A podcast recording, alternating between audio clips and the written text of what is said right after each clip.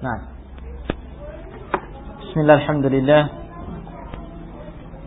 Wassalatu wassalamu ala Rasulillah wa ala alihi wa sahbihi wa man walah ma ba'd.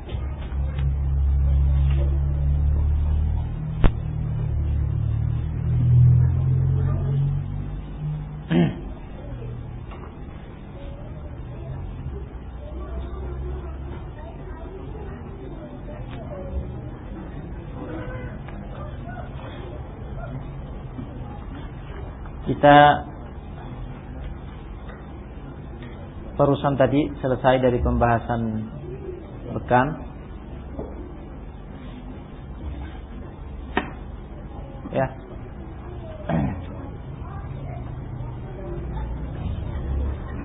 Berikutnya adalah kata Al-Hafidz Ibnu Hajar rahimahullah an Aisyah radhiyallahu taala anha dari Aisyah radhiyallahu taala anha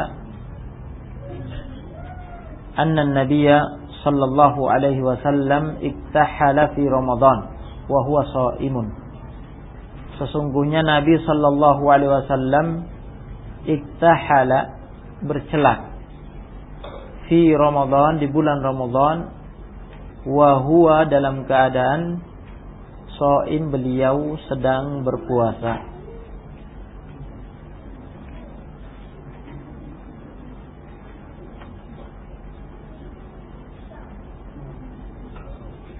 ya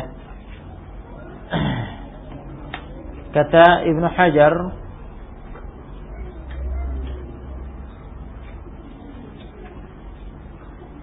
Rawahu Ibnu Ibnu Majah. Hadis ini diriwayatkan oleh Ibnu Majah bi isnadin dhaif dengan sanad dhaif, lemah. Wa qala At-Tirmidzi dan kata At-Tirmidzi la yasihhu fi hadzal babi syai'un. Kata At-Tirmidzi tidak ada hadis satu hadis pun yang sahih dalam bab ini. Jadi tidak ada hadis yang sahih dalam bab masalah bercelak. Ya, hadis yang melarang pemakaian celak bagi orang yang berpuasa juga dhaif. Ya. Dhaif, lemah. Jadi tidak tidak tidak ada dalil yang melarang ber, bercelak ketika sedang ber, berpuasa di bulan Ramadan. Seperti kata Tirmidzi tidak ada satu hadis yang sahih dalam bab ini masalah bercelak. Nah, kesimpulannya bercelak hukumnya boleh dilakukan bagi orang yang berpuasa.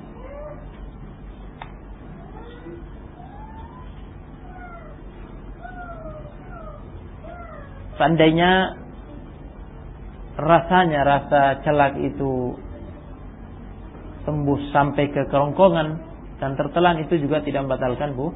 Puasa karena mata ini bukan saluran yang semakna dengan makan dan minum. Tadi sudah ditegaskan bahwa saluran ya untuk makan dan minum itu tadi mulut dan semakna dengannya apa? Hidung.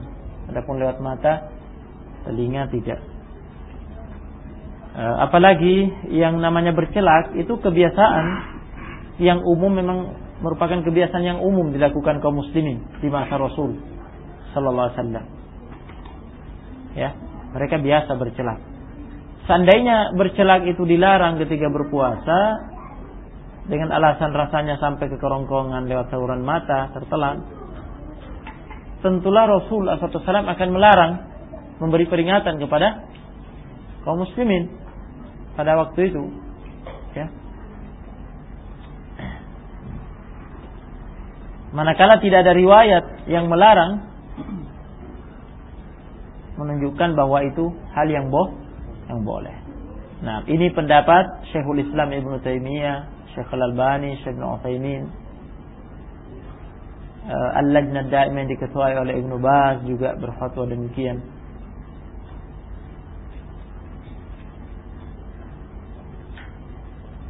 Nah.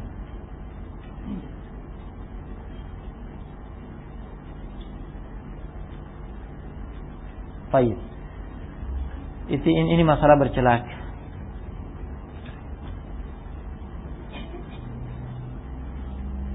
Jadi kalau begitu jika ditanyakan bagaimana hukum memakai tetes mata yang rasanya bisa sampai ke kerongkongan jawabannya boh boleh sama dengan ini. Ya.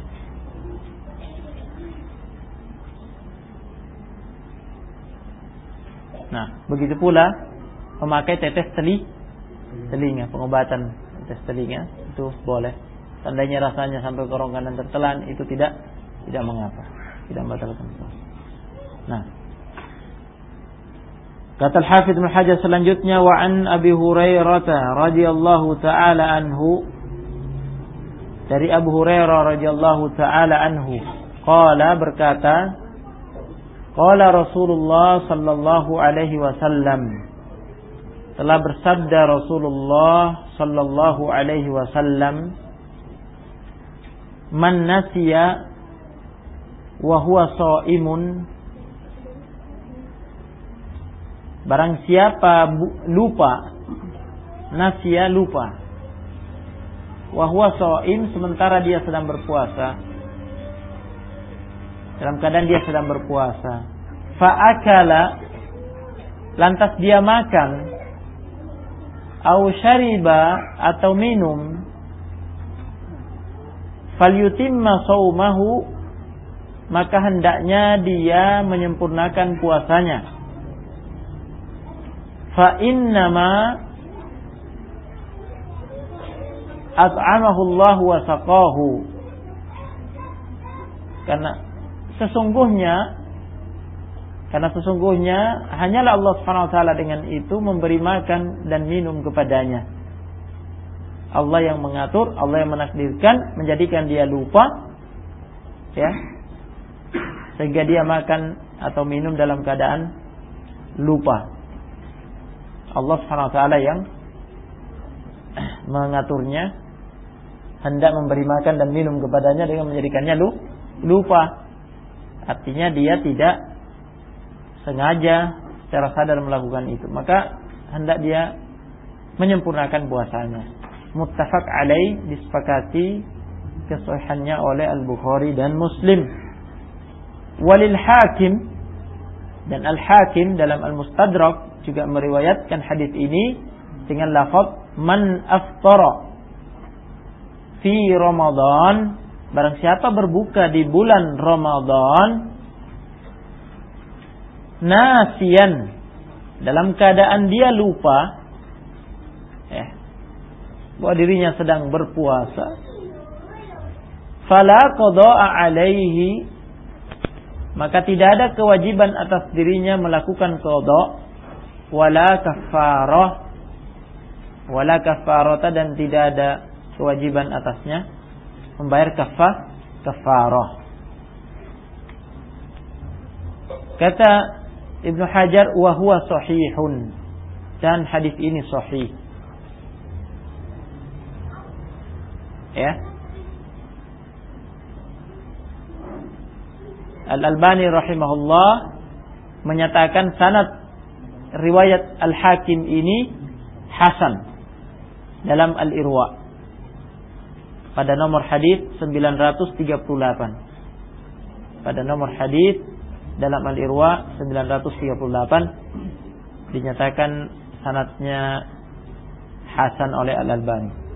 Nah, jadi ini hadis yang sabit dari Nabi SAW merupakan dalil bahwa jika seseorang melakukan pembatal puasa, makan, minum, ya, begitu pula berhubungan dengan istri dalam keadaan lupa bahwa dia sedang berpuasa, hal itu tidak membatalkan pu puasanya, tetapi ketika dia ingat, sadar, maka langsung berhenti saat itu juga. Nah, ini yang jadi masalah.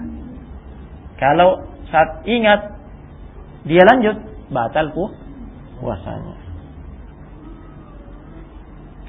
Ya. Jadi dari sini kita mengetahui bahwa pembatal-pembatal puasa itu menjadi pembatal puasa yang membatalkan puasa ada syarat-syaratnya. Ada syarat-syaratnya. Syarat-syaratnya adalah melakukan pembatal puasa itu secara sengaja. Ya.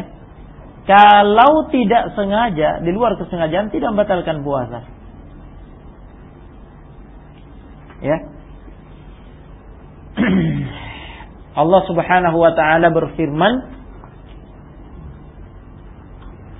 ya. Rabbana la tu'akhidna in nasina au akhtana. Al-Baqarah ayat 286. Ini doa kaum mukminin. Wahai kami la tu'akhidna jangan kamu menghukum kami innasina jika kami lupa au akhtana atau kami tersalah. Akhtana tersalah di sini maksudnya tanpa sengaja. sengaja. Ketika kaum mukminin berdoa ini, membaca doa ini, Allah mengatakan uh, Naam mengabulkan ya doa tersebut. Qad fa'altu kata Allah SWT. Qad fa'altu. Sungguh aku melakukannya. Ini mengabulkan doa itu. Sebagaimana pada hadis Ibn Abbas dalam Sahih Muslim. Menjawab doa kaum mukminin ini. Nah, ini dalil ya. Yakni au akhton atau kami tersalah yakni tanpa sengaja sengaja. Ini dalil bahwa itu dimaafkan ya. Jadi kalau seseorang melakukan suatu pembatal puasa dalam keadaan tersalah yakni tanpa sengaja maka itu dimaafkan tidak membatalkan puasanya. Nah inna sina jika kami lupa jika lupa berarti dimaafkan ya dan sebagaimana pada hadis ini. Nah. Jadi sudah berapa sekarang syarat yang kita pelajari? Du? dua yaitu pembatal-batal puasa itu. Menjadi pembatal puasa dilakukan dengan sah sadar ingat bukan dalam keadaan lu lupa. Dilakukan secara se sengaja ya tanpa sengaja itu misalnya apa nah tanpa sengaja misalnya apa misalkan seseorang membuka mulut ya tiba-tiba ada terbang lalat masuk tertelan makan akhirnya tapi tidak sengaja masuk begitu aja. Tetapi kalau artinya belum sampai masuk dan bisa dikeluarkan dikeluarkan. Tapi kalau begitu saja terbang masuk langsung ala full. nah, tanpa sengaja itu namanya tersalah. Nah, ataukah misalkan tanpa sengaja menelan debu, ya, asap tanpa sengaja. Jadi misalkan uh, ada yang membakar bakhur untuk mengharumi ruangan. Nah, tanpa sengaja tertelan, nah ini tidak mengapa. Yang yang membatalkan kalau sengaja memang ah, menghirupnya. Nah, itulah kalau ada asap lain, ada debu. Ya. Baik. Oleh karena itu di di jalanan, jalanan itu kan biasanya berdebu ya. Kalau kita sedang di jalanan otomatis mesti ada debu yang ditelan tetapi itu tidak tidak sengaja dan memang tidak bisa dihindari kalau itu dan makanya itu tidak membatalkan pu puasa nah. E, syarat berikutnya adalah melakukan pembatal puasa dalam keadaan mengetahui hukum perkara itu bahwa itu pembatal puasa. Kalau tidak tahu hukum ya maka dimaafkan. Begitu pula melakukannya dalam keadaan mengetahui keadaan. Ya mengetahui keadaan. Dalil bahwa kalau tidak mengetahui hukum perkara itu sebagai eh, pembatal puasa dimaafkan. Ya. Apa yang pernah terjadi pada sebagian sahabat di antaranya Adi bin Hatim ketika turun ayat Kulu washrabu hatta yatabayyana lakumul khaytul abyadu minal khaytil aswad makan minumlah kalian sampai jelas bagi kalian benang putih dari benang hitam. Adi bin Hatim radhiyallahu anhu sahabat ini tidak paham makna ayat. Kemudian dengan sengaja dia mengambil tali warna hitam dan tali warna putih, diletakkan di bawah bantal. Ya, kemudian terus makan sambil dilihati belum beda. Nah, pada sudah terbit fajar. Nah, ketika beliau melaporkan hal itu kepada Nabi sallallahu alaihi wasallam, Nabi Alaihissalam menerangkan kepadanya bahwa maksud benang putih itu adalah cahaya fajar. cahaya fajar. Benang putih itu adalah bias cahaya fajar. Adapun benang hitam itu adalah gelapnya sisa malam kan masih ada yang tersisa. Nah, jadi turun uh, penjelas pada akhir ayat minal fajr. Jadi maksudnya itu adalah fa fajar. Nah, ini bukan hanya terjadi pada Ali bin Hatim, ada sahabat yang lain yang juga mengalami. Nah, di sini Nabi Rasulullah SAW tidak memerintahkan untuk mengkodok puasa, tidak menyatakan bahwa puasanya bah, batal, jadi itu dimaafkan. Nah, e, dalil bahwa kalau tidak mengetahui keadaan, ya, itu dimaafkan adalah hadis yang telah lewat tadi pagi. Hadis Asma bin Abi Bakar riwayat Al Bukhari bahwa pernah para sahabat berbuka karena menyangka menduga kuat bahwa matahari telah terbenam setelah dikarenakan apa? Men, mendung. Ternyata persangkaan itu keliru. Ternyata terlihat matahari masih masih ada. Di situ ya Nabi Rasulullah tidak dinukil bahwa Nabi Rasulullah menyatakan bahwa puasa mereka bah, batal tidak. Menunjukkan bahwa itu dimaaf, dimaafkan karena tidak mengerti keadaan. Ya. E, begitu pula ya tadi sudah kita dengar e, di antara syaratnya apa? Jika harus e, melakukan batal puasa secara sengaja, kalau tidak sengaja berarti maafkan. Nah, e, semakna dengan ini apabila seseorang mukroh istilahnya, yaitu dipak dipaksa, ya, dalam keadaan tidak bisa mengelak, mulja dia. Nah, maka itu di luar keinginannya dan pilihannya. Misalkan ada orang yang dipegang, kemudian ada orang yang masukkan makanan ke, mulutnya. Ya. Nah. Ataukah diancam. Ya, diancam sudah senjata tinggal ditarik. Ya, kalau tidak makan itu tembak misalkan itu mukul. Nah. Sama dengan ini kalau ada seorang istri dipaksa suaminya. Ya. Dalam keadaan dia tidak tidak kuat, dia sudah berusaha lari memberontak tapi kalah kuat misalkan, itu mukroh namanya. Dia tidak mau. Tapi kalah. Ya. Berusaha melawan menghindar ini ya tidak bisa. Itu mukroh. Tapi yang yang yang batal cuma suaminya adapun dia tidak. Nah. Hah? Apa itu? Yang mana itu? Ya, yang ini tadi ya sengaja anda tidak perjelas karena ada anak-anak di sini. Iya. Paham ya? Nah. Iya. Itu juga makan namanya. makan. Makanya uh, dikatakan dalam hadis ya, yang membaca doa itu hanya suami. Ya, bismillah apa doanya? Allahumma jannibna syaitan. Kata ulama, yang membaca doa itu hanya suami karena yang akan makan suami. Bagaimana halnya kalau orang mau makan baca bis bismillah begitu. Paham ya? Uh, terus berikutnya wa an Abi Hurairah radhiyallahu taala anhu dari Abu Hurairah radhiyallahu taala anhu qol berkata qala Rasulullah sallallahu alaihi wasallam bersabda Rasulullah sallallahu alaihi wasallam man dzara'ahu al-qai'u fala qada'a alaihi wa man istaqa'a fa alaihi al-qada. Man barang siapa dzara'ahu al-qai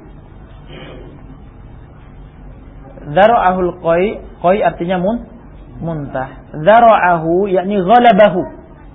Terkalahkan oleh muntah. Ya, tidak bisa menahan. Ya. Muntah terkalahkan oleh mun eh, keinginan untuk mun, muntah tanpa bisa menahannya, tidak bisa ditahan. Ya. Maka ini seperti orang yang dipaksa begitu. Nah, Ya, tidak bisa menahannya sama sekali. Fala qada alai maka tidak ada qada atasnya. Artinya tidak batal pu puasanya. Dia muntahnya bukan pilihan sendiri. Ya. Wa man dan barang siapa istaqa'a istaqa'a artinya ya sengaja muntah fa'alaihi al-qada maka wajib atasnya mengqada. Bagaimana makna sengaja muntah? Ya, sengaja untuk muntah melakukan faktor-faktor yang menyebabkan dia muntah dengan memasukkan jarinya misalkan atau mencium sesuatu bau yang membuat dia muntah. Itu sengaja muntah namanya. Itu membatalkan puasa ya. Uh, wajib diqadha. Ini makna hadis Abu Hurairah. Rawahul khamsah diriwayatkan oleh khamsah itu Ahmad dan empat pemilik sunan Abu Daud, At-Tirmidzi, An-Nasai dan Ibnu Majah. Wa a'allahu Ahmad hadis ini dicacati oleh Al-Imam Ahmad. A'allahu artinya dinyatakan ada illah. Ada cacatnya oleh Al-Imam Ahmad. Wa qawahu ad-Daruqutni dan dikuatkan oleh Ad-Darqutni artinya Ad-Darqutni menganggap hadis ini kuat.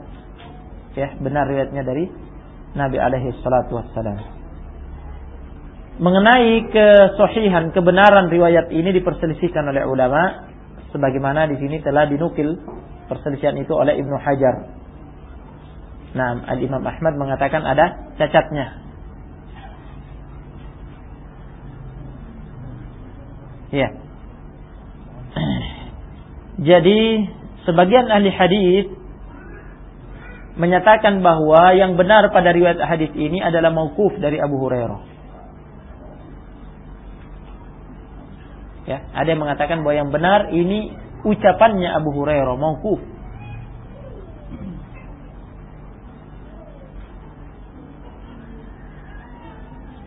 Nah, jadi riwayat yang merofakkan yakni mengangkat penisbahnya penyandarannya bahwa ini sabda Rasul alaihi itu dianggap cacat keliru oleh Al Imam Ahmad. Selain Al Imam Ahmad yang menyatakan begitu adalah Al Imam Al Bukhari dan At-Tirmidzi ini sederetan imam-imam besar. Ya tidak gampang. Ketika mereka yang menghukumi demikian ya mereka mengatakan bahwa yang benar pada periwayatan ini adalah yang mauquf. Bahwa itu ucapannya Abu Hurairah radhiyallahu anhu bukan sabda Nabi alaihi salatu wassalam.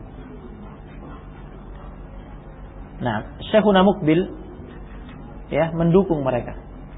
Mengatakan bahwa Al-Imam Ahmad Al-Bukhari At-Tirmidzi ini para imam penghafal hadis yang menghafalkan hadis-hadis yang cacat, riwayat yang cacat. Maka itu didahulukan.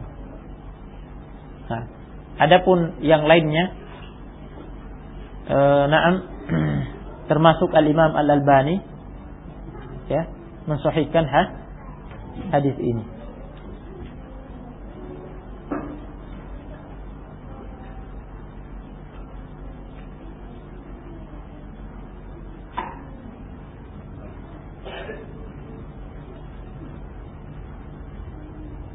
Nah.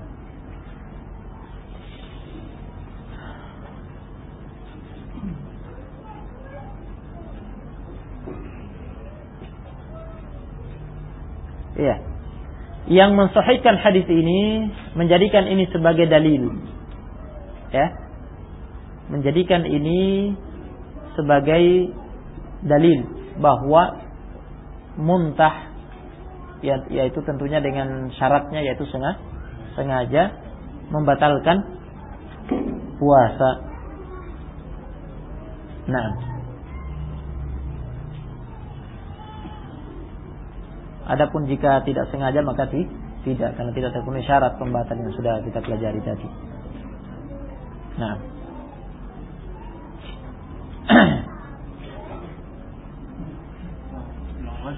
uh, nah.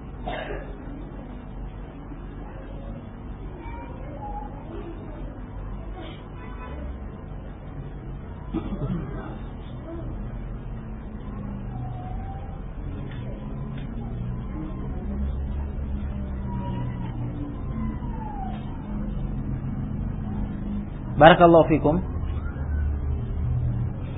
Ada hadis yang lain Ya, ada hadis yang lain yang berbunyi anna Nabi sallallahu alaihi wasallam qa'a fa aftara. Qa'a fa aftara. Yaitu hadis Abu Darda dan hadis Tauban tidak disebutkan di sini, ini tambahan. Diriwayatkan oleh Ahmad ya. Abu Daud, At-Tirmidzi dan yang lainnya. Anna Nabi sallallahu alaihi wasallam sesungguhnya Nabi sallallahu alaihi wasallam qa'a muntah Fa'aftara lalu beliau berbuka membatalkan puasa.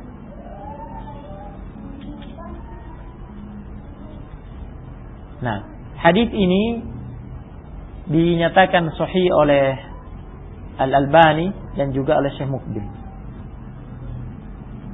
Nah, Syekh Mukbil termasuk ulama yang berpendapat bahwa muntah ya secara sengaja membatalkan puasa. Tetapi beliau tidak berdalil dengan hadis Abi Hurairah di sini yang disebutkan Ibnu karena beliau berkeyakinan seperti Ahmad Al-Bukhari yang Tirmidzi bahwa yang yang marfu itu cacat, yang benar itu mau mauquf. Tetapi beliau berdalil dengan hadis Abu Darda dan Sauban tadi yaitu anna Nabi sallallahu alaihi wasallam.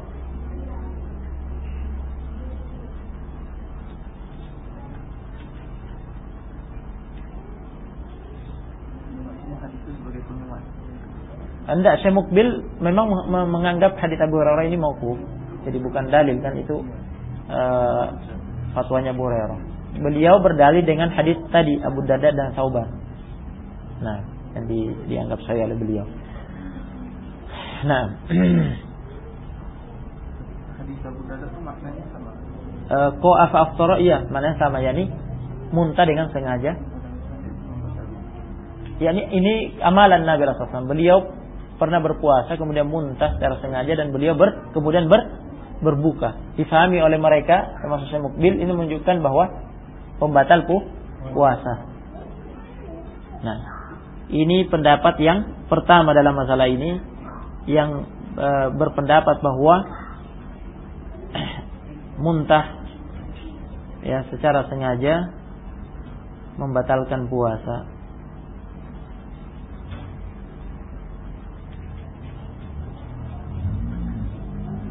Nah.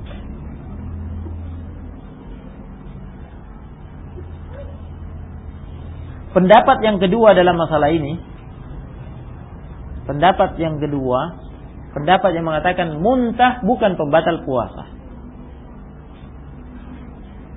Ya. Muntah bukan pembatal puasa. Yang mengatakan bahwa muntah bukan pembatal puasa mengatakan bahwa hadis ini mau mauquf bukan hujjah.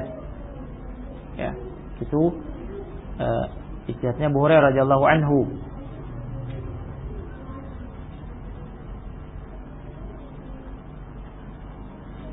Nah Kemudian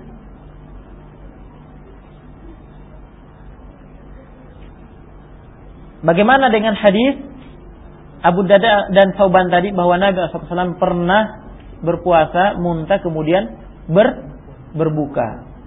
Nah, nah, dijawab bahwa hadis tersebut tidak menunjukkan bahwa muntah secara sengaja adalah pembatal puasa. Tetapi yang terjadi di situ Nabi muntah, kemudian tubuh beliau lemah, sehingga beliau berbuka dan kemungkinannya itu puasa sun sunnah. Tidak ada keterangan pada hadis itu bahwa itu puasa wa, wajib puasa Ramadan nah.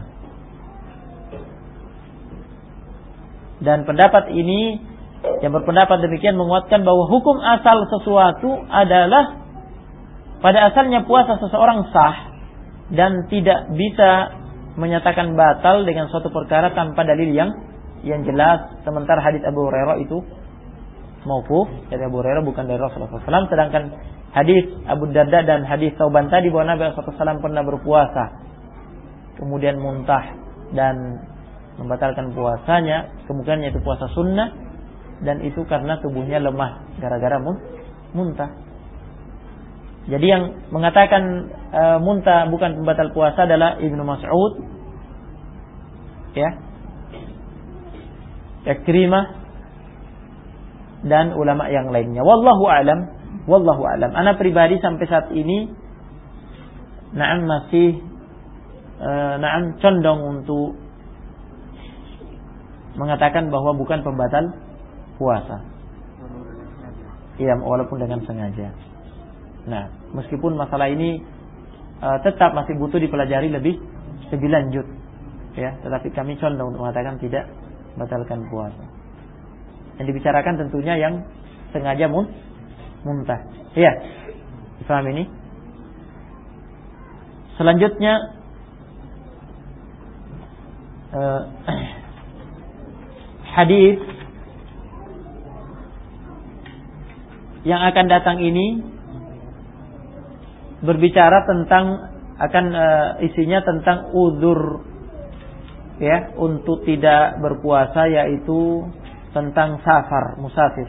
Tadi sudah di, di di awal di pembukaan sudah diterangkan bahwa uh, udur yang, yang dengannya seseorang bisa tidak berbuka uh, tidak berpuasa udur untuk berbuka adalah sah, sakit iya nah sudah diterangkan di sana kalau jenis sakitnya masih diharapkan sem sembuh ya maka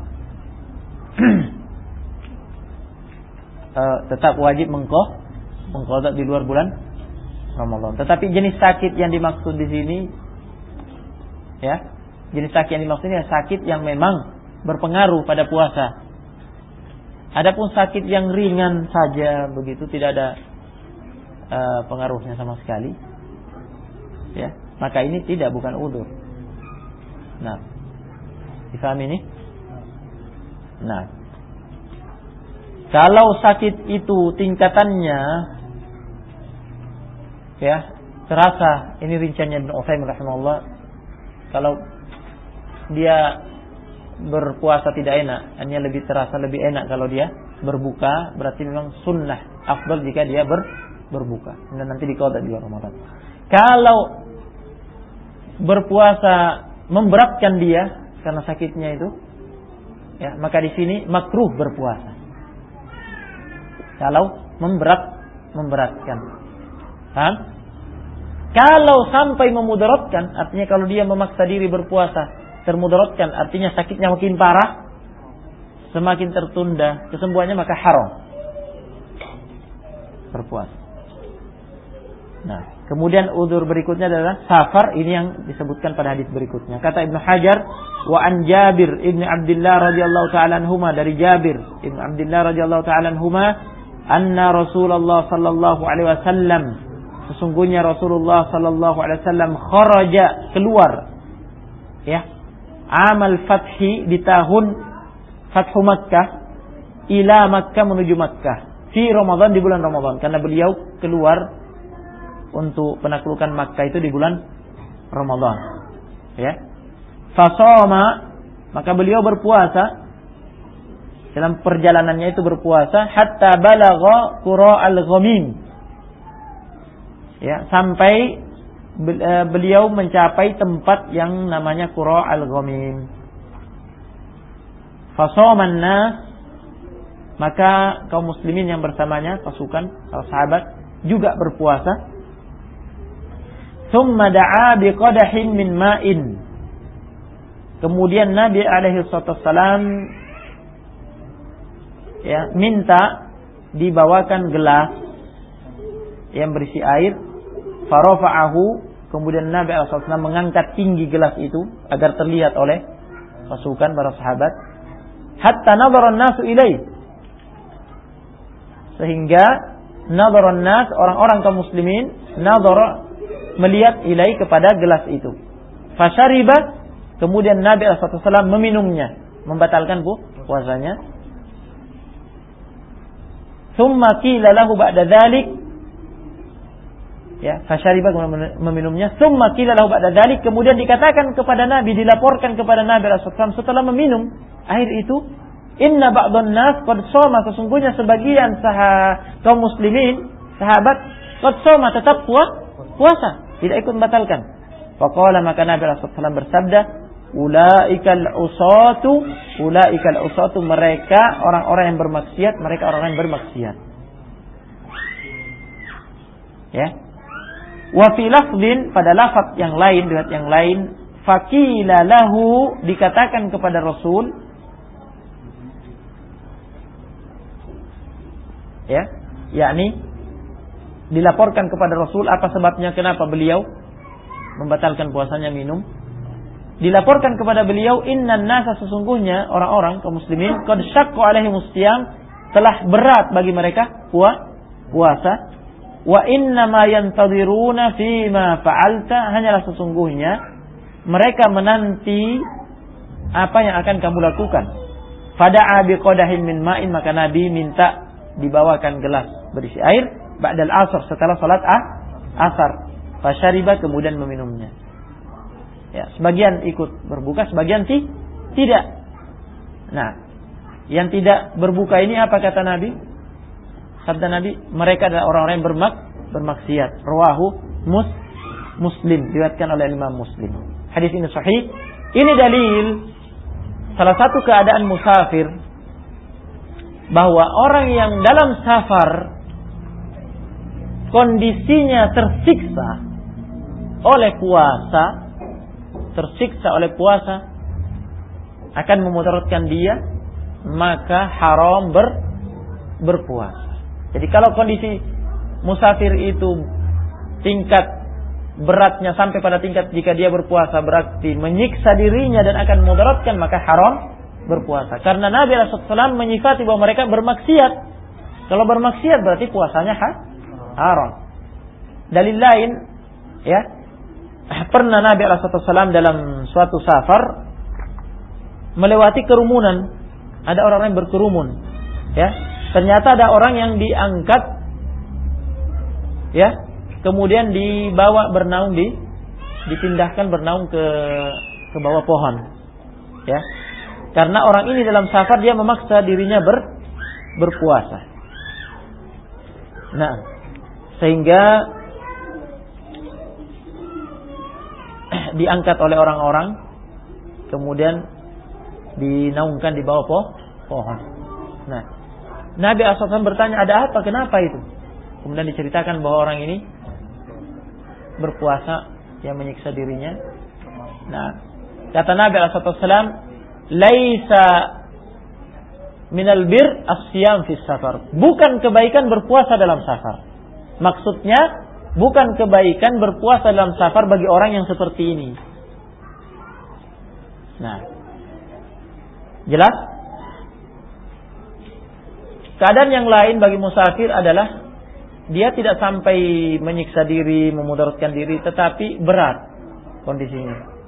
Ya, kalau berpuasa dia merasa berat. Ini afdol ber berbuka.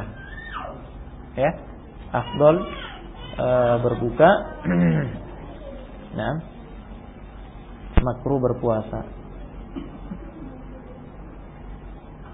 yang jadi masalah apabila musafir ini dalam keadaan tetap dalam kondisi kuat biasa artinya berpuasa atau tidak sama bagi dia nah, apakah dalam hal ini yang afdol bagi dia ya di bulan Ramadan tetap berpuasa dalam safarnya atau yang afdal bagi dia berbuka? Ini yang diperselisihkan panjang oleh ulama. Ya, ini diperselisihkan panjang oleh ulama. Nah, ada yang mengatakan afdol tetap berpuasa. Ada yang mengatakan afdol tetap berpuasa. Nah, mereka berdalil bahwa itu waktu yang afdol untuk berpuasa karena ini bulan Ramadan. Berarti afdol tetap ber, berpuasa. Ada yang mengatakan ya afdol berbuka. Nah, alasannya ini ruh rukhsah. Allah Subhanahu wa taala menyukai diambil ruh rukhsahnya Allah SWT menyukai diambil ruh ruhsanya.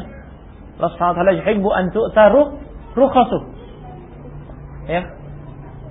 Sebagaimana sabda Nabi alaihi Allah taala suka jika rukhsahnya di, diambil. Nah, ada pendapat yang ketiga itu yang terbaik insya Allah kita dengar setelah membaca hadis ini.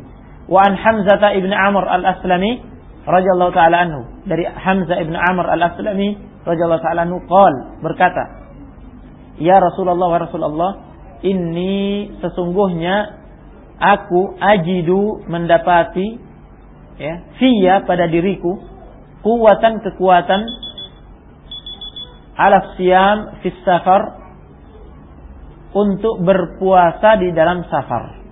Jadi beliau tergolong orang yang kuat fi fisiknya. Ya, biasa.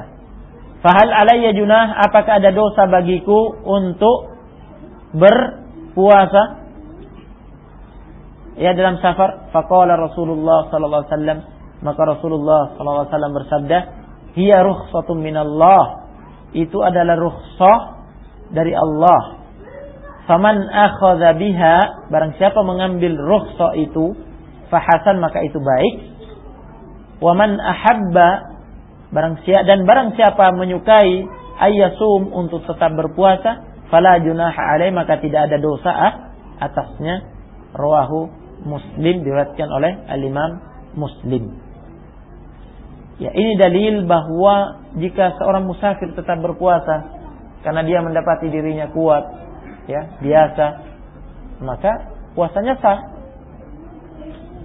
Ya. Nah, yang haram tadi adalah apabila memang menyiksa diri sampai memudaratkan. Nah, akhirnya gara-gara itu sakit, gara-gara itu pingsan, ya, itu yang haram. Dan tadi rincian yang lainnya kalau tidak sampai menyiksa tetapi terasa berat, maka itu mak makruh. Adapun ini keadaannya Hamzah bin Amr al-Aslami dia biasa dalam safar, fisiknya bagus. Berpuasa atau tidak sama bagi dia. Nah, maka di sini ketika bertanya kepada Nabi Rasulullah Nabi menjawab itu rukhsah dari Allah, maka barang siapa mengambil rukhsah ini artinya berbu berbuka itu ruh rukhsah. Barang siapa mengambil rukhsah itu maka itu bah, baik. Barang siapa suka berpuasa maka tidak berdosa. Ini riwayat Muslim. Wa asluhu kata Ibn Hajar, wa asluhu fil muttafaq alaih asal. Hadis ini dalam Sahih Al-Bukhari dan Muslim disepakati oleh Bukhari Muslim min hadis Aisyah dari hadis Aisyah anna Hamzah ibn Amr sa'ala bahwasanya Hamzah ibn Amr sa'ala bertanya. Jadi ada riwayat ya Muslim Hamzah bin Amr Aslami sendiri yang meriwayatkan langsung. Difahami ini? Ini riwayatkan Muslim. Asal hadis ini diriwayatkan oleh Al-Bukhari dan Muslim dari hadisnya Aisyah. Yani Aisyah yang meriwayatkan bahwa Hamzah bin Amr Aslami bertah, bertanya. Nah, apakah hadis ini bisa menjadi dalil bahwa berbuka afdol karena itu rukhsah dan itu baik jika diambil? Ya. Jawabannya tidak. Ya. Jawabannya tidak. Nah, itu rukhsah, mengambil rukhsah itu baik. Dan barang siapa berpuasa tidak dosa. Artinya itu juga bah, baik. Nah,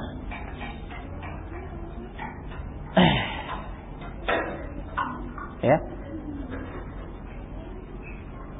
Dan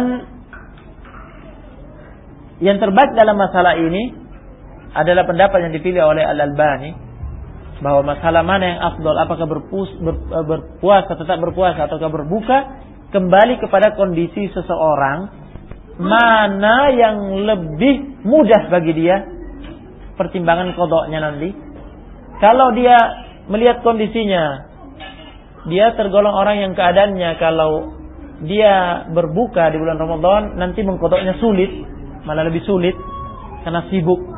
Ya, misalkan berarti afdol tetap ber, berpuasa. Ya. Kalau dia tergolong orang yang kondisinya mudah nanti mengkodok di luar bulan Ramadan, berarti afdol mengambil ruh rukhsah ini. Ya.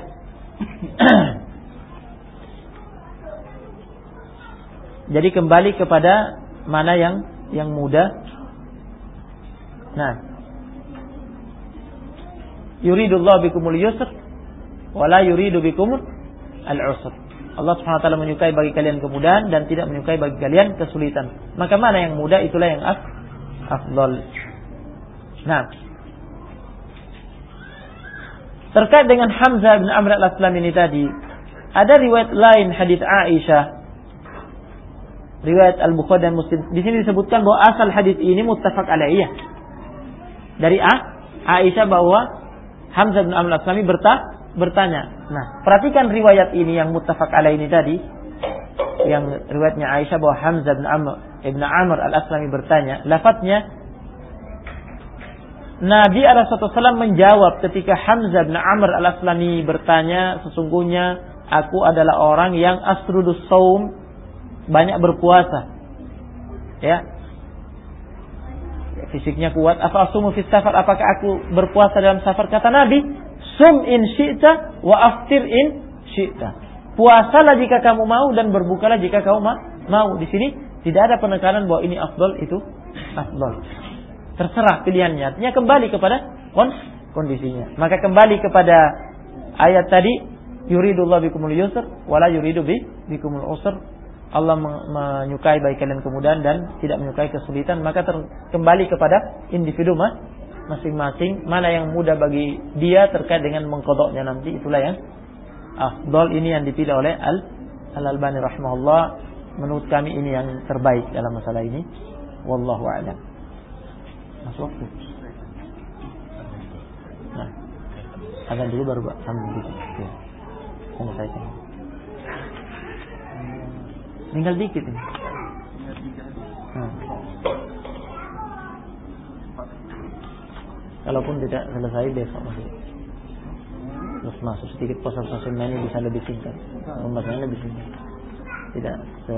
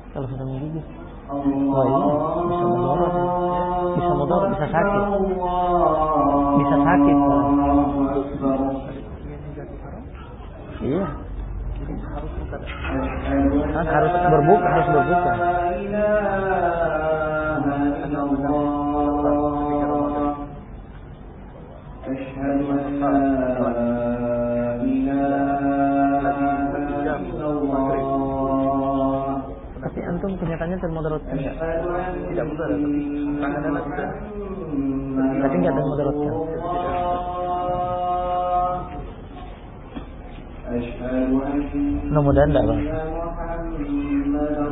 Ya, lain kali asal. Lain kali jangan. Lain kali.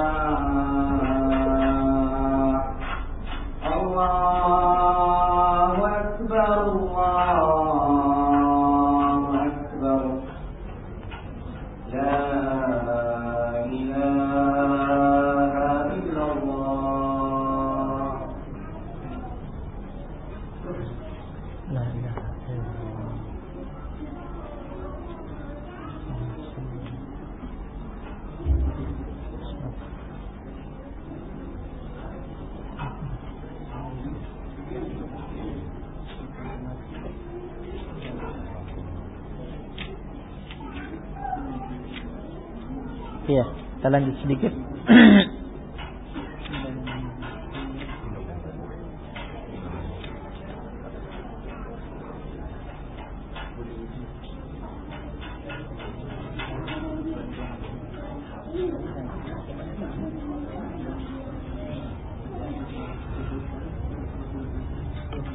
Nah, kita lanjutkan. Barakallahu fikum. Terkait dengan safar ini ada satu masalah yang penting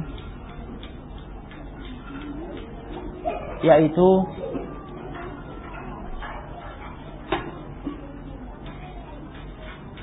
ketika kita mengetahui bahwa safar adalah udur untuk berbuka untuk tidak berpuasa tetapi tidak boleh ya. Jadi jika seseorang berniat mau safar esoknya malamnya masih di rumah safarnya akan dimulai besok besok pagi tidak boleh dia sudah berniat tidak berpuasa sejak malamnya. Padahal safarnya be besok. Nah, kata Ibnu Abdul Bar dalam kitab Al-Istizkar, alim ulama sepakat bahwa orang yang hendak melakukan safar di bulan Ramadan tidak diperbolehkan berniat sejak malam hari untuk berbuka, tidak berpuasa esok harinya. Kenapa? Karena eh, dia belum musafir sekarang, ya.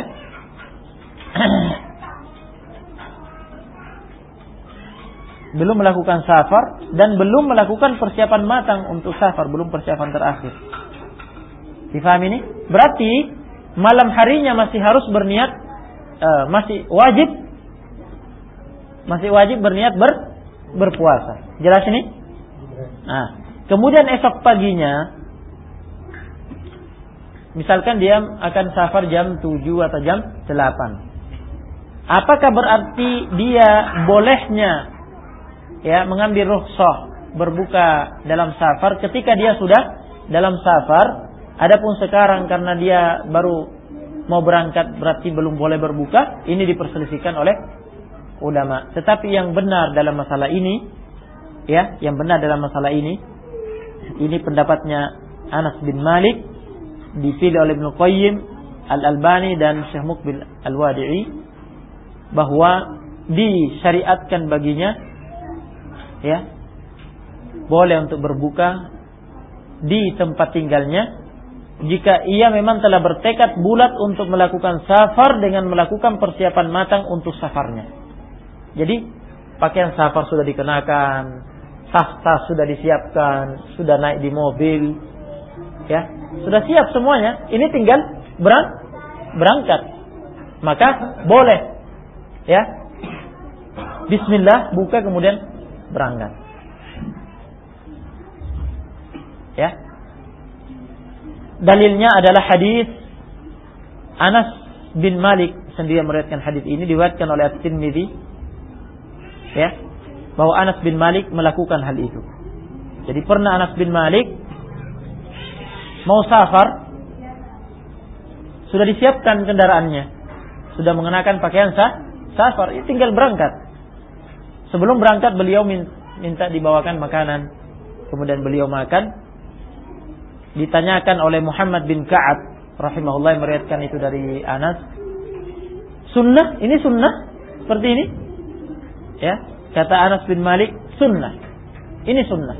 Setelah buka, naik ke kendaraannya terus berangkat.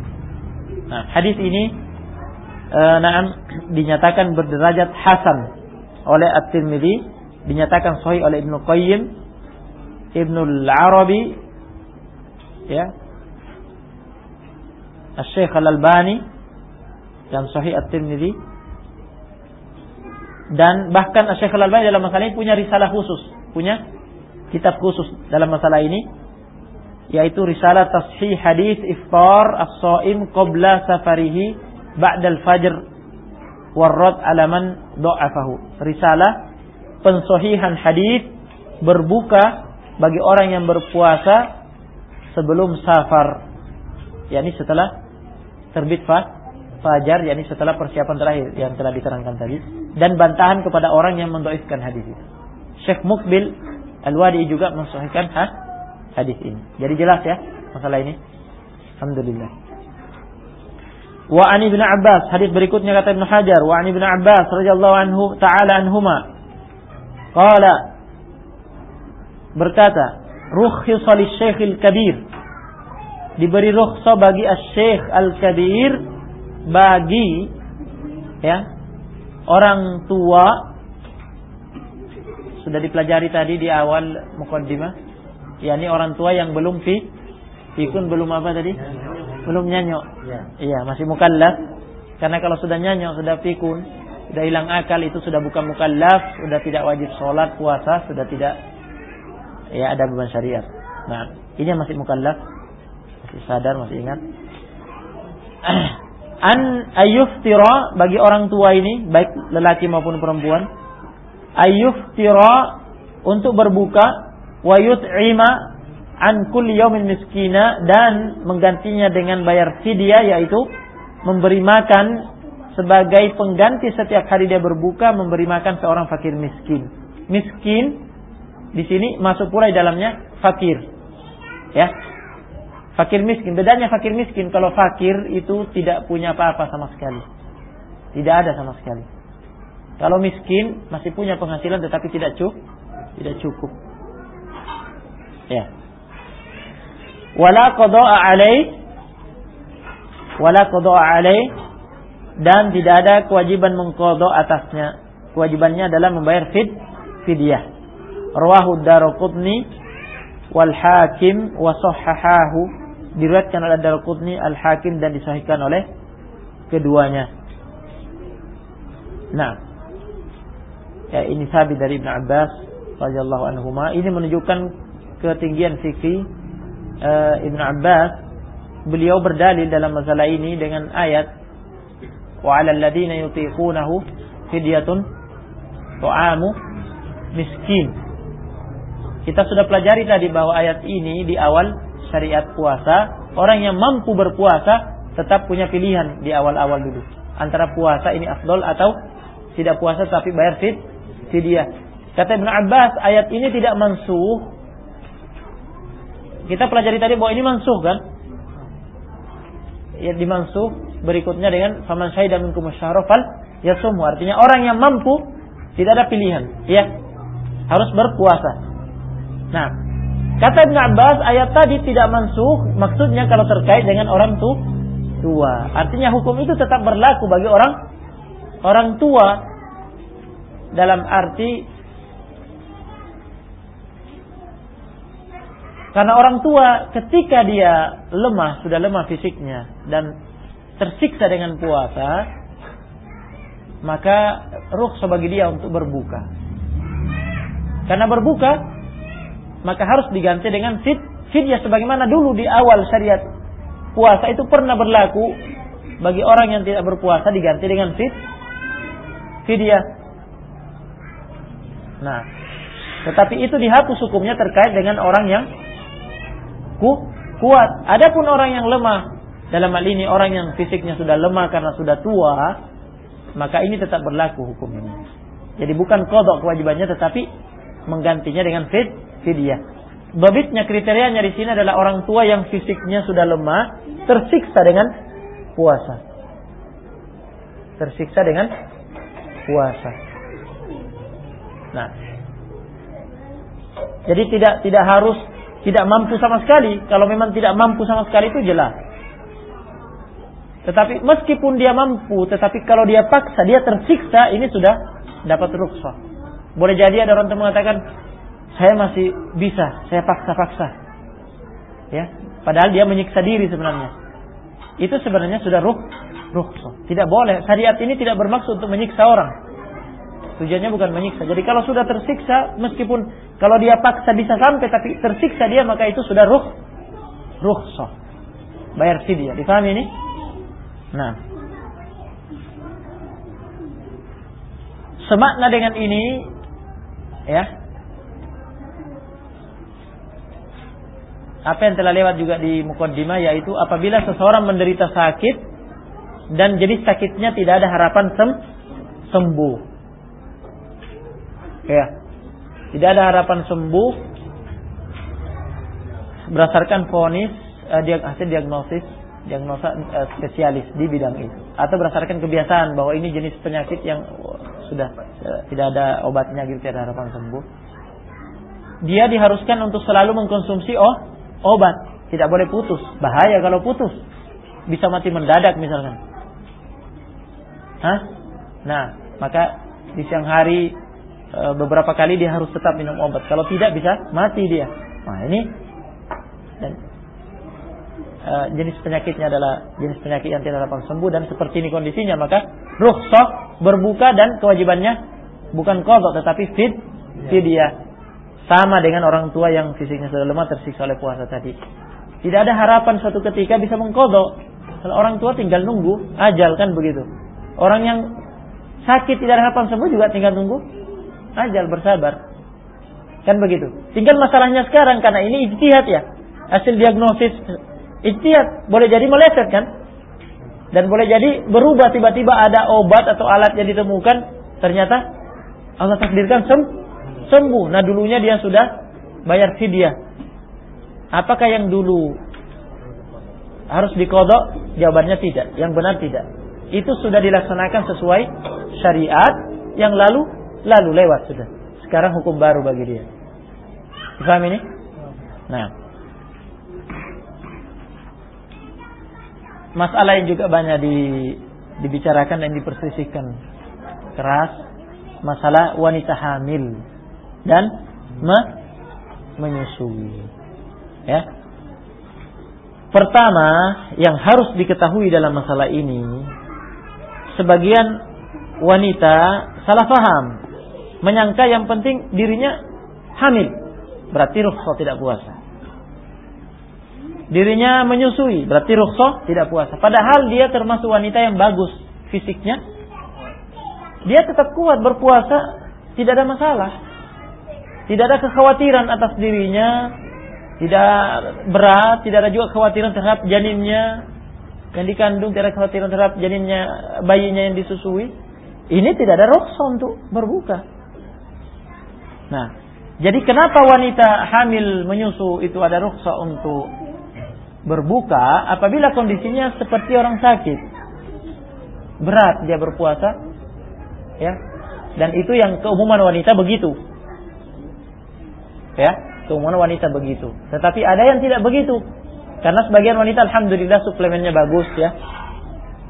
Makan daging telur sayur lengkap buah minum susu minum madu dan ini. Masya Allah ya ini bagus. Mantap tidak tidak masalah dia. Maka ini tidak ada ruksa bagi dia. Yang ada ruksa yang keadaannya seperti orang sakit ini berat. Dan kekhawatir harap janinnya bayinya yang disusui. Ah ini yang dapat rukhsah untuk ber berbuka. Jika dia kondisinya dapat rukhsah seperti ini, permasalahannya berikutnya, apakah kewajibannya fidyah atau kodok? Ada dua pendapat. Ya, di antara yang berpendapat fidyah adalah Al-Syekh Al-Albani. Ya, ada fatwa dari Ibn Abbas, Ibn Umar dalam masalah ini. Pendapat yang lain, ya, Pendapat sebagian salaf dan ini yang dirojiskan oleh Ibnu Utsaimin, Syekh Mukbil, Al-Lajnah Daimah yang diketua oleh Syekh Ibnu Baz bahwa kewajibannya adalah qada, bukan fidyah. Alasannya karena dalam masalah ini ya tinjauannya maknawi masa, masalahnya adalah kias sekarang kita lihat lebih cocok mana disamakan wanita hamil, wanita menyusu yang berat berpuasa? Lebih cocok mana disamakan dengan lebih sesuai mana disamakan dengan orang tua yang sudah tersiksa dengan puasa atau disamakan dengan orang yang sakit? Mari kita lihat. Wanita hamil suatu saat berhenti hamil kan begitu. Wanita menyusui suatu saat berhenti mah menyusui berarti lebih sesuai disamakan dengan orang sak sakit yang diharapkan sem sembuh. Ini secara makna secara kias lebih sesuai. Oleh karena itu pendapat yang lebih kuat dalam hal ini menurut kami Allah alam pendapat yang mengatakan kok kodok bukan fit fidyah.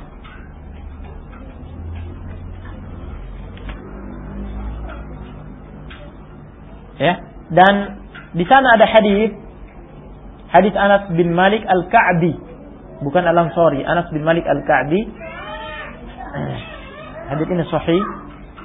Di situ disebutkan Nabi SAW bersabda, diriwayatkan Nabi SAW bersabda, Inna Allah Ta'ala wada'a 'anil musafir ya syatras salah was saum 'anil musafir wa 'anil murdi wal hubla. Sesungguhnya Allah Ta'ala wada'a 'anil musafir syatras salah, meletakkan yang memberi rukhsah.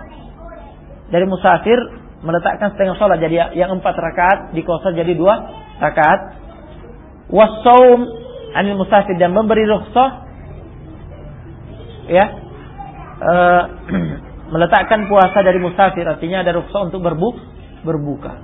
Kewajibannya musafir kalau berbuka diko dikodok digandengkan setelahnya dan Allah Subhanahu wa taala meletakkan yang memberi rukhsah anil murdi wal hubla ya meletakkan puasa ini memberi rukhsah untuk berbuka bagi wanita yang menyusui dan wanita yang ha hamil. Berarti di sini uh, semacam ya isyarat difahami bahwa dia sama hukumnya dengan musa musafir, yakni mengko mengqadha. Ini di antara yang menguatkan wallahu a'lam. Nah, wallahu a'lam. Mungkin ada yang mau ditanyakan terkait dengan ini? terkait dengan wanita hamil atau menyusui? Sebentar. Apa itu? Wanita haid? Nah, dia bersih pada waktu dia sedang berpuasa, tapi sebelum tibanya iftar dia didatangi haid. Adakah puasa itu dikira ataupun perlu dikodok? Ah, dia berpuasa belum selesai puasanya terus datang haid. haid. Berarti batal puasanya dengan nah. itu. Nah. Iya, dikodok. Okay. Kalau dia pula sedang haid, kemudian bersih pada waktu siang, diteruskan berpuasa ataupun? Uh, dia sedang haid, ternyata di siang hari bersih, bersih ah. suci. suci. Apakah dia harus menahan? Atau sebagian ulama, sebagian ulama mengatakan menahan, sebagian ulama mengatakan tidak. Tidak ada gunanya, karena itu juga tidak tidak sah puasanya itu. Nah, Ibnu Utsaimin rahimahullah termasuk yang merujukan pendapat bahwa tidak harus menahan. Nah, ya kewajibannya dia adalah kodok. Nah, sama dengan orang sakit sembuh di siang hari, musafir tiba dari perjalanan di siang hari. Tidak ada keharusan untuk menahan. Nah, itu tidak ada gunanya. Karena itu juga tidak dianggap puasa. Karena puasa Ramadan harus dari awal tapi fajar niatnya sejak malam hari. Iya, wallahu alam. Uh, tadi ada yang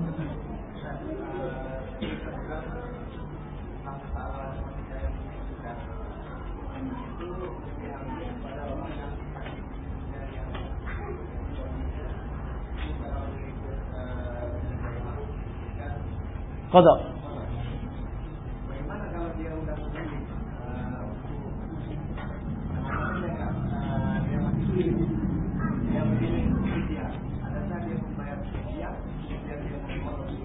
Ketika dia mengetahui dan meyakini, yakin, ya ketika mendengar keterangan dan kemudian dia meyakini bahwa yang benar dalam masalah adalah kodok, berarti dia harus mengkodok. Artinya apa yang dilakukan itu keliru. Artinya pendapat yang dia ikuti itu pendapat yang keliru. Berarti dia harus mengkodok.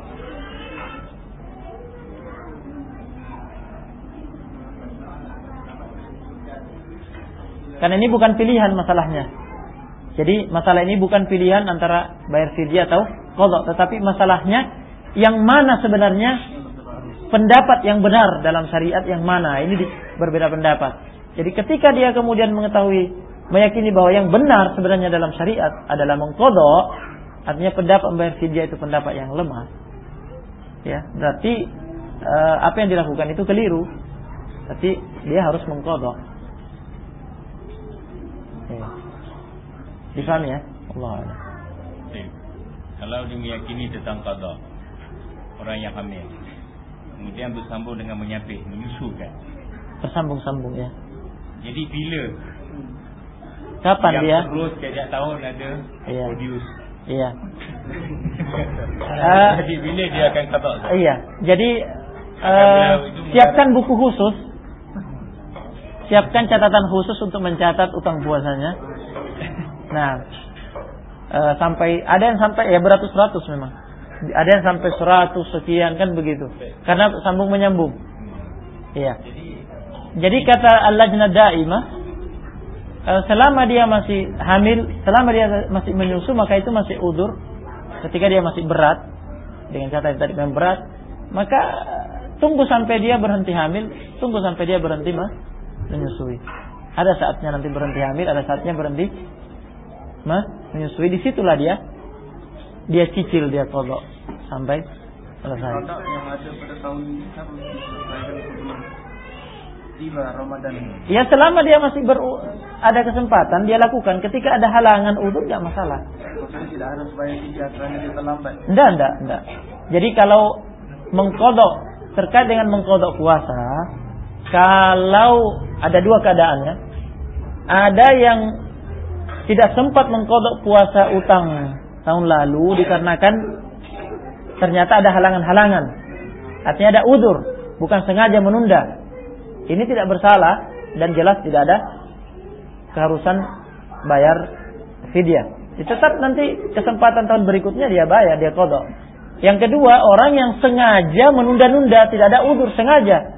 Sampai datang Ramadan berikutnya. Ini berdosa.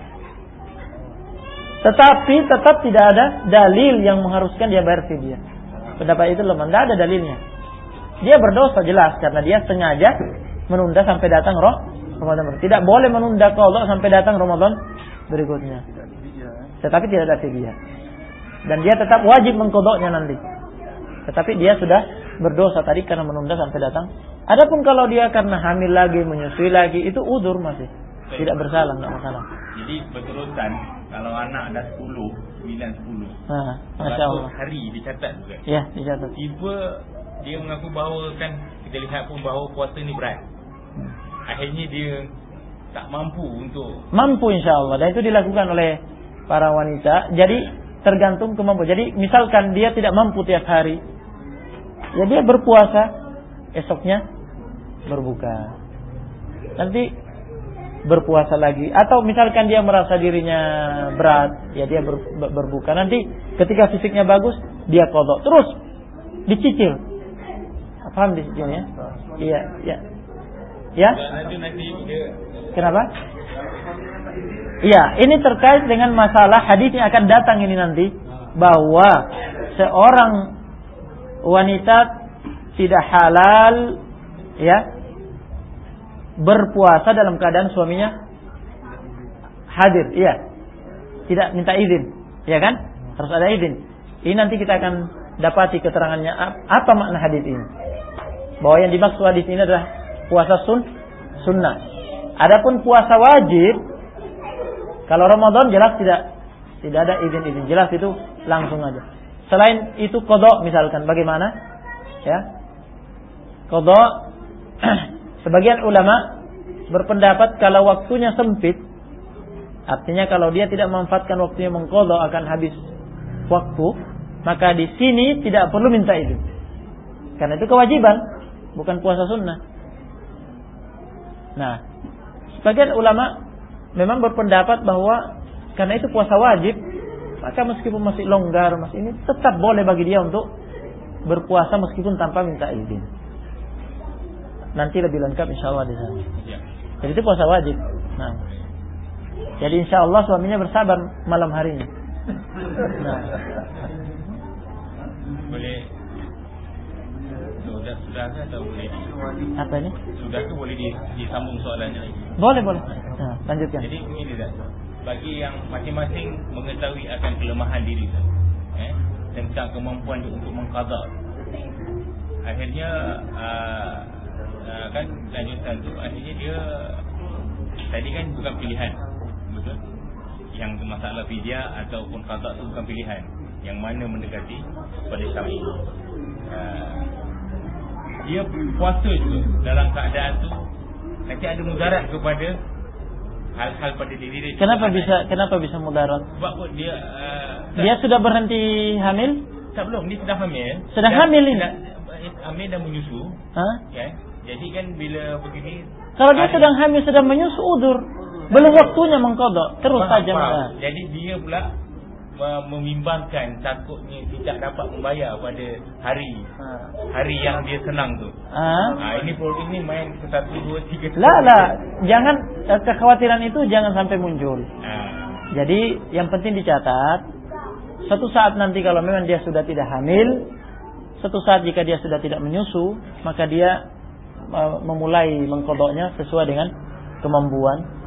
Jadi hari-hari yang yang memang dia. Eh, sebagian sebagian eh, ummahat melakukan ini. Dan ada yang sampai eh, hampir 100 selesai juga alhamdulillah. Ada yang sampai 100 ya tinggal sedikit. Ada yang melakukannya dengan cara mengukur kemampuannya ya. Maka dia berpuasa hari ini misalkan setelah itu dia istirahat sehari. Setelah itu berpuasa lagi setelah itu istirahat. Terkadang dia merasakan melemah tubuhnya dia istirahat dua hari tiga hari. Setelah itu kuat lagi sambung lagi. Seperti itu. Sesuai dengan kemampuan. Tiba masa ajalnya sampai Ustaz. Jadi nanti tinggal tengok pada walinya pula ya. Eh, man, iya iya nanti akan dipelajari. Iya betul iya. Itu boleh di artinya dia tiba-tiba meninggal begitu. Ha kan? Mendadak maksudnya. Ya, sebelum tempoh dia menghabisi. Iya, kalau misalkan dia nanti mencapai usia tua dan masuk dalam kondisi sudah kakek-kakek atau nenek-nenek yang fisik tidak mampu, ya berarti kan tidak ada pilihan lain, dia tetap nanti. Kan begitu. Tapi kalau misalnya di tengah perjalanan ini tadi masih muda, Ya. belum selesai kodoknya tiba-tiba dipanggil Allah Subhanahu wa taala, itu kembali kepada itu tadi. Wali. Iya. Walinya nanti tetap ada dua pilihan. Kita akan pelajari maksud hadis itu. Man mata wa ma- wa alaihi siam som'an waliyuhu. Nah, itu maksudnya tidak ti- bukan eh, hal yang wajib. Jadi wali tetap punya dua pilihan. Kalau dia mau mempuasakan untuknya mengkodokkan itu afdol. Jika dia tidak mau bayarkan fidyah dari dari warisannya eh, dari harta yang ditinggalkan itu nanti ada pembahasannya. Nah, jadi tidak perlu khawatir. Yang penting dicatat yang bagus supaya tidak ya tidak bingung berapa jumlah. Ada ada yang lain? Allah. kodok itu boleh dilakukan secara berterusan Kodok boleh, boleh. Ya. hari. Boleh kalau kuat, mampu semakin cepat semakin afdal. Ha, sudah. Yang fidyah dengan qada ini bagi yang memilih fidyah dulu sekarang saya kedudukan ulama yang tentang masalah. Ya sam- kalau dia sampai saat itu meyakini demikian, kan dia beramal yang keyakinannya. Ya, ya. Makanya tadi ditanyakan oleh ah di sana seandainya dia setelah tahu bahwa ternyata yang benar yang lebih kuat ini. Berarti kan dia mengetahui sekarang bahwa yang dulu keliru kan begitu. Jadi dia, iya kalau tidak senang kok.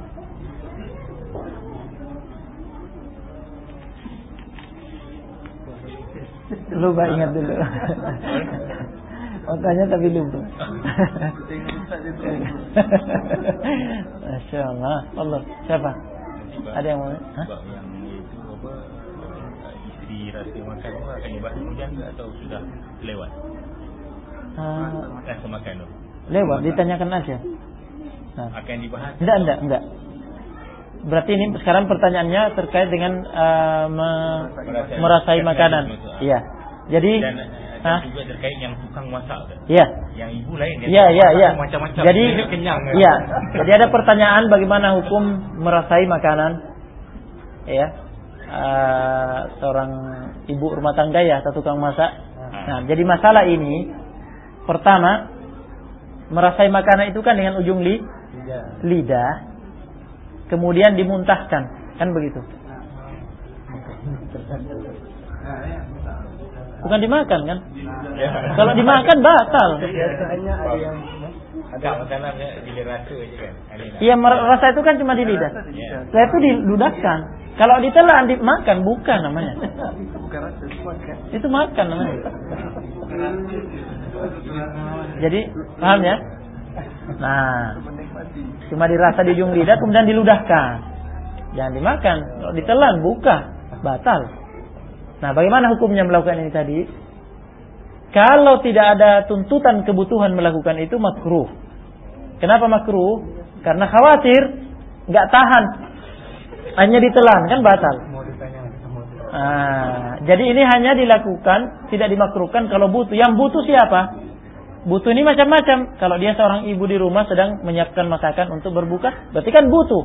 Jangan sampai nanti orang makan, ah ini kurang garam, yang ini kurang gula, yang atau terlalu eh, almuhim. Ini tidak bisa masuk nanti kan. Yang merasa cukup yang memasak saja. Iya. Nah, sudah cukup. Nah, selama ini yang jadi masalah, selama ini ketika bukan bulan Ramadan, bapaknya dan tidak pernah ikut-ikutan. Tidak pernah ikut-ikut campur merasakan ketika mau Ramadan, buka kok ikut. Ah, ini masalah. Lain mungkin halnya kalau memang selama ini karena dia punya selera khusus, dia harus ikut merasa supaya cocok gitu selama ini sebelum bukan hanya Ramadan, artinya memang setiap hari dia ikut. Nah, ini lain masalahnya. Kalau selama ini di luar bulan Ramadan tidak pernah ikut-ikut rasa, kok ini ikut-ikut rasa.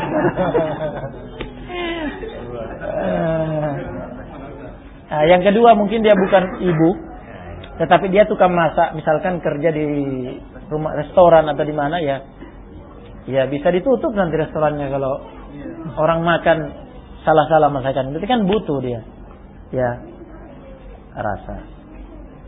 Nah. Boleh, sebenarnya. Butuh. Itu rasanya bukan rasa yang di Iya boleh boleh. Butuh. Yang penting rasa kan, bukan ditelan, bukan ditelan. Atau misalnya salah seorang dari kita, ya uh, hendak membelikan makanan untuk dibawa ke rumah, untuk berbuka ini, mau beli kue atau mau beli uh, apa minuman, ya jangan sampai salah beli. Kita sebelum kita beli kita rasa. Ya cocok. Kemudian dibawa pulang. Ini boleh boleh karena karena ini butuh. Ya karena ini bu butuh. Yang penting itu tadi jangan ditelan diludahkan jadi ya ah ya yang tidak butuh ya makruh. Yang tidak butuh makruh. Nah, ini yang menjadi dasar memang asar ibnu Abbas dalam masalah ini. Boleh. Iya. Orang musafir kan boleh di kalau rukhsahnya diterima boleh di dibuka puasa. Kemudian sini jatuh pada maksadah tu jangan dimakan di depan halayak ramai. Karena kenderaan sekarang kan. Kalau musafir kan bawa kenderaan lalu eh Ramadan ah, apakah itu masih jatuh kepada maslahat maksadah kan? Dia rusak, dia yeah. sudah dia sudah musafir. Jadi kan kita kan kereta kan bila sudah dibuka. Dan biasanya kalau musafir itu terlihat ya tanda-tandanya artinya masyarakat situ tidak kenal loh ini orang jauh musafir gitu. Sementara dia butuh singgah makan uh, makan di di situ misalkan ya enggak masalah. Ya ya, ah? Oh. Yang penting ya memang bukan demonstra uh, bukan apa? Bukan apa namanya? Bukan sengaja pamer ini membuat orang jadi iya. Ya berusaha lah iya kan? iya. Iya. Artinya kan kalau dia dia misalkan masuk warung kan ada tendanya ada tertutup kan gitu. Ya atau kalau misalnya dia beli makanan yang instan mungkin dia bisa makan dalam mobil. Begitu. Apalagi kalau memang ada kebijakan khusus misalkan pemerintah tertentu dalam hal ini ya hindari tentunya. Jangan sampai dapat masalahnya gara-gara itu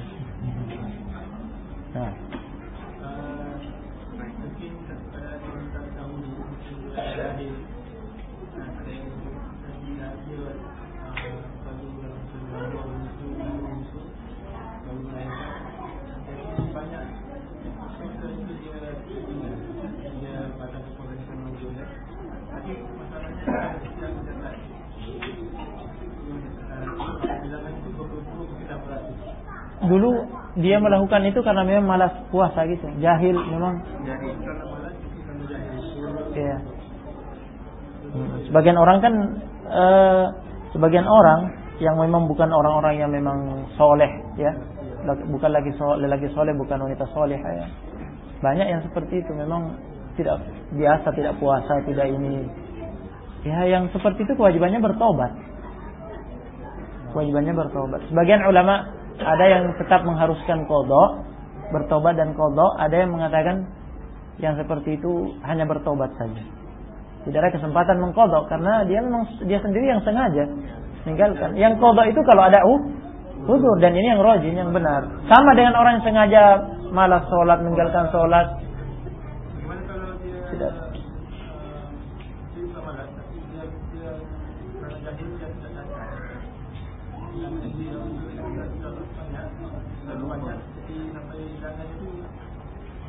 Artinya sebenarnya dia tahu hukum mengkodok, tapi dia lupa catatannya.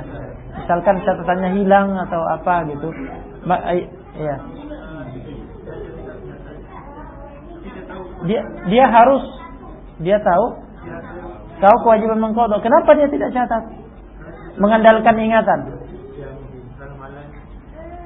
Ah, berarti dia dia nanti harus berijtihad, artinya menganalisis, berusaha semaksimal mungkin menghitung pendekatan gitu. Iya, pendekatan. Dia meng- mengusahakan pendekatan, mengingat-ingat gitu. Nah, Dia harus masih wajib kodok. ya tetap. Karena dia tetap memang udur tadi ya. Iya, bukan karena. Terkait ini dalam sini jelas tentang masalah qada dengan fidyah. Bagi sebagian dah faham fidyah saja bagi yang hamil tu. Jadi itu selesailah hukumnya Ustaz. Iya dia memang berkeyakinan begitu. Ah, Ya sudah itu karena memang ada pendapat. Ya, Jangan ya jangan sampai bertengkar masalah ini.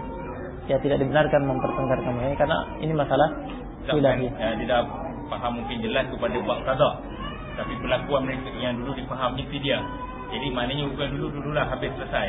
Jadi yang tahun yang mendatang ini dia akan ber, beramal dengan keyakinan tentang qada. Kada. Maksudnya sebelum ni Sebelum ni fidyah. Nah, di fidyah. Kemudian Ilmu tu sampai Ah. tentang penjelasan tu qada. Jelas lebih qada daripada ada fidyah. qada Semula atau sudah selesai? Ya, itu tadi yang anak jawab di sana. Iya. Dan ya hati-hatinya dikodok akhirnya. Yang sudah lewat pun dikodok. Karena dia sekarang me... Yang sampai awalnya fidyah memang dia jelas yakin. Iya, tetapi sekarang dia tahu bahwa ternyata itu salah, keliru. Dan yang dilakukan itu adalah hal yang keliru. Sebenarnya yang harus yang wajib dia lakukan harusnya kodok. Tapi dia keliru beramal ketika itu. Sekarang baru tahu berarti yang itu ya di di kodok sekarang.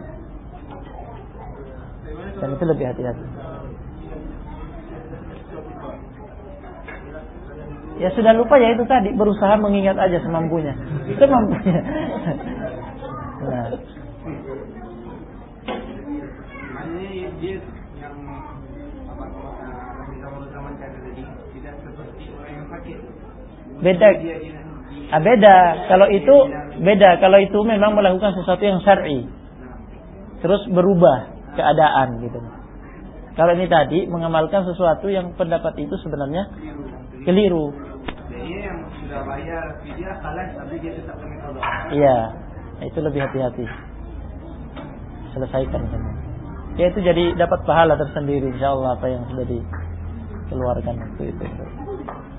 Nah, kan.